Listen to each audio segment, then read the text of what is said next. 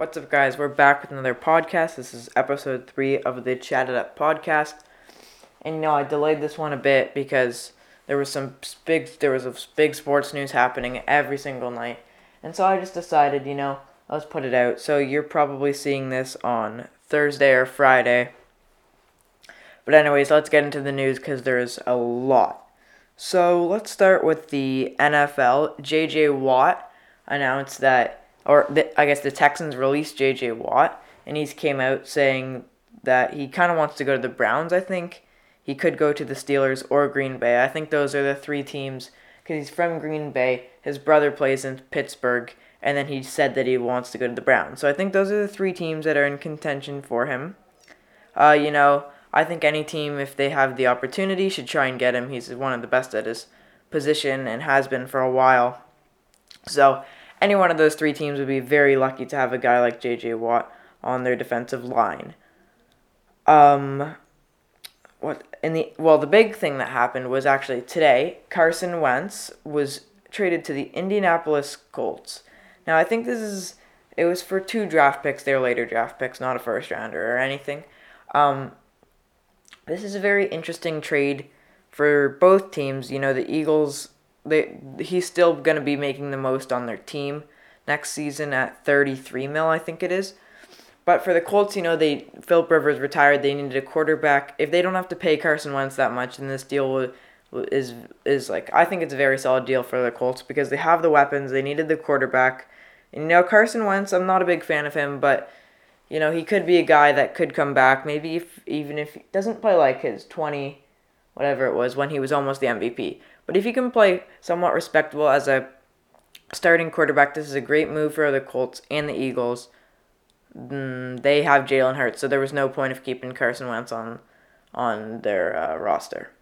So that's about it for the NFL, just J.J. Watt and Carson Wentz. But those are 2 massive moves. In the MLB, I have not talked since Trevor Bauer was signed with the LA Dodgers, so that was a big pickup for them. It's really unfair how the Dodgers and the Yankees can pretty much get whoever they want, and they have an unlimited salary cap. It's unfortunate for smaller market teams like Tampa Bay and Oakland, but I guess that's how the MLB works. Honestly, it's an all right signing. He's making a lot more, but when the Dodgers sign someone, it doesn't really matter. Like, they re-signed Justin Turner, and it's like, okay, nice, they used cap. Now they have like $500 million more dollars in space. But now they have Walker Buehler, Clayton Kershaw, and Trevor Bauer, one of the best pitching staffs in the league. You still could make the case that they don't have the best, but, their top 3 is definitely one of the best in the league. And probably their top 3 is probably the best, but their whole rotation isn't. JT Realmuto re-signed. I'm not sure the term on that contract, but it was for quite a bit and a long time. And then the massive thing that happened was Fernando Tatis Jr. last night as well. He signed a 14-year, $340 million contract worth $24 million a year. Now, I've heard people say it's a great deal for the Padres, and I've heard people say it's a great deal for Tatis. And here's where I stand. I think it's a win-win because Tatis gets the 14 years, which is probably what he was looking for. In case an injury happens or something, he can secure the money and make sure that, now he has $340 million, which is great for him. And now the reason that it's great for the Padres as well is because although the years might not be great because they could have kept him on arbitration for the next few years, Tatis is only making $24 million, and I expect him to become a top 3 to 4 guy in the league and win at least one MVP in his future, probably multiple. And for 14 years, if he's making $24 million a year, the salary's going to keep going up. And he's going to be so undervalued in 6 or 7 years. So I think it's a very solid deal for the Padres. They probably didn't want to have to sign him for that long, but if Tatis was willing to take an undercut on a 14-year contract, then, the Padres were probably really happy to do this deal. So it's very solid for both because the Padres also get to make sure they have Fernando Tatis, for pretty much the rest of his career, unless he has a really long career, but for the best parts of his career. And I think that this means that he'll be with the Padres, unless he gets traded, until the age 35 to 37, somewhere around there. So it's pretty crazy. Another small thing that happened was Tim Tebow retired. That's not really big. But yeah, his baseball career has come to an end, just like his football did at one point. Over to the NBA. The All-Star Game is going to happen. I think it's March. I don't know. It's in March. They're going to have the three-point contest, the skills contest, the dunk contest, and then the game. And they're going to be doing... So I don't know if they've planned the same format, but they're going to do some sort of format to honor the passing of Kobe Bryant, like they did last year. And, you know, it was a very good All-Star game last year. It was definitely one of the best, very entertaining, came down to the wire. So, you know, hopefully we get another good one again. But players are saying that it's not very great, that they don't like the idea, but hopefully that none of the players opt out and that they actually go to play. In the NBA, that's kind of it. There are no big trades or anything. MVPs right now, Embiid, Jokic, LeBron, Curry, probably the top four. Yeah, those are probably the top four for MVP voting right now. My Celtics are not doing too well lately. They've lost to the Pistons, Wizards, and Hawks in 3 out of their last 4, I think. Yeah. And then, over in the NHL... McDavid got his 500th point, and that was in 369 games. So that ties Sidney Crosby for 8th or 10th all-time fastest to 500 points, which is incredible for him. And my Ottawa Senators, you guys know where this is going. They came back from a 5-1 lead with a period and 20 seconds left. So in 22, including the overtime, in 22 minutes. They scored 5 goals to secure the win, led by Evgeny Dadonov with his game-tying batted shot into the net, and then his game-winner breakaway over Freddie Anderson. But then last night, the Leafs did take it. That was a great game, 2-1. Great goaltending from both sides. You know, the game-winner went off Matt Murray's head and hit off the post, but it was very solid play from both sides. Other than that, there's not much in the NHL. Men's college basketball. The big thing that will be going on in this podcast is actually my NBA mock draft 1.0. So I'll be going over, the standings are from like last week, probably a week ago when you're seeing this, but before I made this I talk about it. But Jalen Johnson is announced that his college basketball career will be over, and you know, from a business standpoint this makes a lot of sense.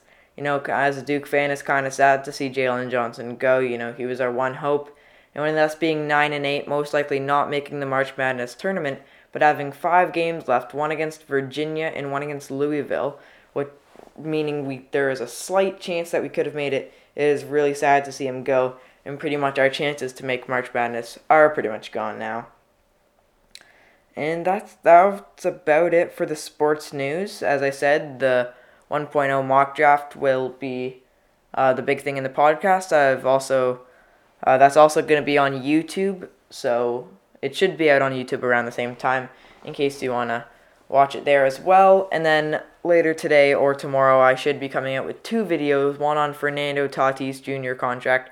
It'll be like a 3 to 5 minute video, and then another 3 to 5 minute video on the Carson Wentz trade and what I think about that. I'll just go into more detail on what I've talked about today, but nothing much different. This is the news portion of the Chat It Up podcast for episode 3. There was a lot of news, but I didn't go into much detail because I'm going to save that for the YouTube videos so you come back and watch. But yeah, I hope you enjoy this mock draft. Let's get into it. It belongs to the Minnesota Timberwolves.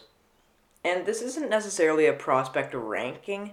I would consider it more... Yeah, it's more of a mock draft, so I'm going the realistic picks, because the first one here is definitely not the best prospect in this draft, but the Minnesota Timberwolves will take center Evan Mobley. So, this was a really interesting one, because in my opinion, Cade Cunningham is the best prospect in this draft. But because the Timberwolves have Anthony Edwards, Malik Beasley, and D'Angelo Russell, I made them take Evan Mobley instead of a guard. Now, I know they have Karl-Anthony Towns, but pairing Cat and Mobley in the front court could actually be very solid, considering Karl-Anthony Towns is already a great three-point shooter. And let's talk about Evan Mobley's stats. So, 17.5 points a game, 9.6 rebounds, 2 assists, so not great passing, but that's fine. 3 blocks a game, so he's a great defender. I know blocks aren't all just defensive, but he's a good defender. And he's shooting 30% from three-point range. So this means, although he's 7 foot tall, that the spacing will still be fine. You know, if Cat can hit threes and Mobley can hit threes, this starting five could be very dangerous. And I didn't want to pick Cade Cunningham because then Malik Beasley wouldn't really get minutes, and it would just be harder to fit him into the lineup. But I think Evan Mobley could easily fit into this lineup as a starting 4 or 5 for the Minnesota Timberwolves in his rookie season. So with that being said, the second overall pick in this mock draft belongs to the Detroit Pistons, where they're taking point guard Cade Cunningham. So as I said earlier, Cade Cunningham, in my opinion, is the best prospect in the league. He's the best prospect for most people, but he's averaging 20 points, 6.6 rebounds, 3.6 assists, 1.1 blocks, and 1.5 steals a game. And he's also leading. He's leading his team. He's leading his college team to actually, like, they're going to make March Madness for sure. And he's putting them on the stage where people actually know who they are, you know. Oklahoma State University, they're not known really. But as soon as they got him, that was a big pickup. And, you know, Cade's helped them. I don't know about now, but I know a few days ago, I think that they were ranked in the top 25, somewhere from 20 to 25. So he's really put them on a stage, and he's definitely the best prospect. You know, the Pistons took Cade Cunningham. They're going to take Cade Cunningham. But in last year's draft, they took Killian Hayes. But still, there's no way you can pass up on Cade at pick 2. They just traded Derrick Rose, so they have room. They have DeLon, Cade, and Killian Hayes. But they can kind of run like a Oklahoma City Thunder with Schroeder, Chris Paul, and Shea. Something like that, except obviously lower tier players. So with that being said, at number 3, the team that just beat the Boston Celtics today as I'm filming this, the Washington Wizards. I have them selecting the Jalen Green, who's a small forward playing in the G League. So from what I know, I think he's only played 1 or 2 games, so I'm not really showing his stats along with the other guys who are in this mock draft. I won't name them because there's like 2 or 3 guys that could have gone from the G League, but I'm not going to spoil it. Anyways, Jalen Green is a great small forward. We haven't got to see much of him, but in his first game, I know he was very solid. I don't know if he's played a second one or not. But he's a great prospect. You know, he might not be on the same level as Cade and Evan Mobley, but he's the third guy behind them, in my opinion. You know, there's Evan Mobley, Cade Cunningham, and then there's like 4 or 5 guys that I think are in that next tier. Jalen Green is at the top of that next tier. And, you know, with the Wizards, if they keep Beal and Westbrook, and then they get Jalen Green, then they can run Rui or Denny at power forward and Thomas Bryant at center. I think small forward is the one position that they needed, and, you know, Jalen Green would fit that really well for the Washington Wizards. So at number 4, I have the Orlando Magic will be selecting point guard, shooting guard Jalen Suggs of Gonzaga. You know, 19 points, 7 rebounds, 6 assists, and 3 steals a game. Very solid perimeter defender. He's leading Gonzaga to be a great team this year, and he'll fit pretty solid on the Magic, assuming that they keep Vucevic and don't trade him for someone like Kemba Walker. You know, with Markelle's injuries being up in the air, I think he could definitely fit into the rotation, maybe as a starter or backup in the first season behind Markelle. But then they have Aaron Gordon and Jonathan Isaac. So, you know, you need to start somewhere with their point guard, and with Markelle who's having his injury concerns, I don't think he's going to be their future starting point guard, even though he's looked really good when he's played. I think Jalen Suggs fits the position very well for the Orlando Magic.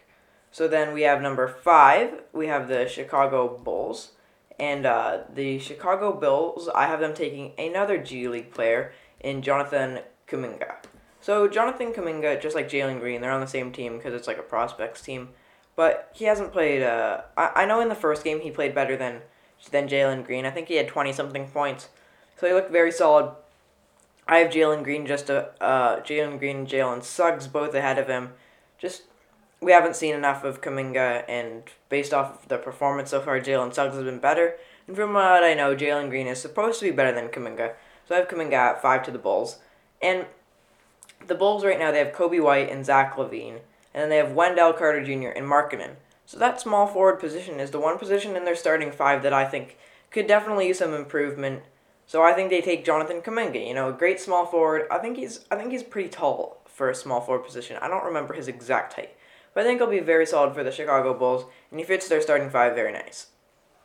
So at number 6, just outside of the top 5, I have small forward, power forward for my favorite college or university, Jalen Johnson for Duke. So this season, Jalen Johnson's averaging 19 points, 10 rebounds, 4 assists, 2 blocks, and 2 steals a game. He's putting up very solid stats, but Duke has not been very successful this season. So, you could, before the college season, I think he definitely would have been higher. But since Duke's performance hasn't been great, you could even make the case to put him at 7, I think. You could put him at 5. But I have him at 6 for the Cavs. They have Drummond and Jarrett Allen. I would assume Drummond to get traded or dropped at the trade deadline, or they're just not going to re-sign him, I think. So that would leave Jarrett Allen as the starting center, and this isn't really a center draft other than Evan Mobley, and there's one other guy. But yeah, he's not the guy for, they don't need a center, and then their guards are fine, so I think small forward, power forward is the position they need. They have Jetty Osman, but they don't really have that one guy for the future that I think they truly believe in to be a starting caliber, small forward, power forward, and a star in the league. And that's what I think Jalen Johnson can be. He's a great rebounder. He's 6'9", I think, but he'll probably play power forward. But he could play small forward as well. Very athletic. At number 7, I have the Oklahoma City Thunder taking another small forward and Scotty Barnes. Scotty Barnes, 15 points, 6 rebounds, 6 assists, 2 steals.